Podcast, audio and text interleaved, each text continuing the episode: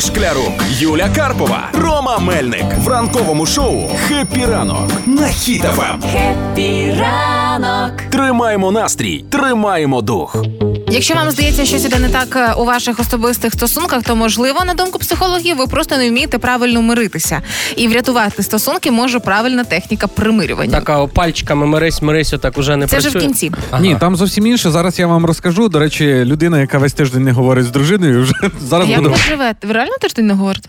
Це для червоного слівця. А, Юль. боже, я вже почала Ну, переживати. Насправді Ну, два ти. Насправді так. Прекрасно в тиші.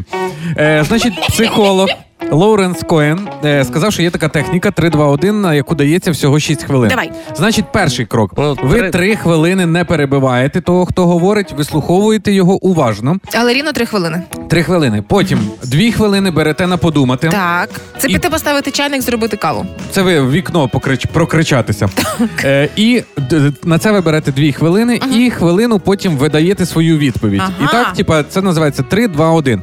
От ви в- своїх використали, потім міняєтесь сторонами. Так. Типа, тепер ви висказуєте 3 хвилини, Ага. ваш партнер слухає і каже, що за 6 хвилин можна помиритися. Мені цікаво, чи треба, щоб був годинник на кухні і м, тобі щось висказують. Ти кажеш, Ти все сказала? Так, дві, дві з половиною, ще 30 секунд, давай щось накидай. Можливо, для цього у різноманітних маркетах і продають маленькі е, ці пісочні годинники, Е, щоб А таке і на кухонний, що ц- дзенькає, дзеньк, все пер- Мені здається, Лоуренс просто ніколи не сварився. Він би той пісочний годинник летів в нього. Я ще не все сказала. А ви як миритесь? Ви часто з, з жінками своїми сваритесь? Е, ну я завжди йду перший миритися. Серйозно? Якщо, да, Ти якщо ми булочка. посварилися, ну мені ці проблеми дома не треба, я скажу так. Це напряжонка ця. Але зараз я винайшов новий лайфхак. А ну-ка, А ні, не буду розказати. Моя дружина слухає.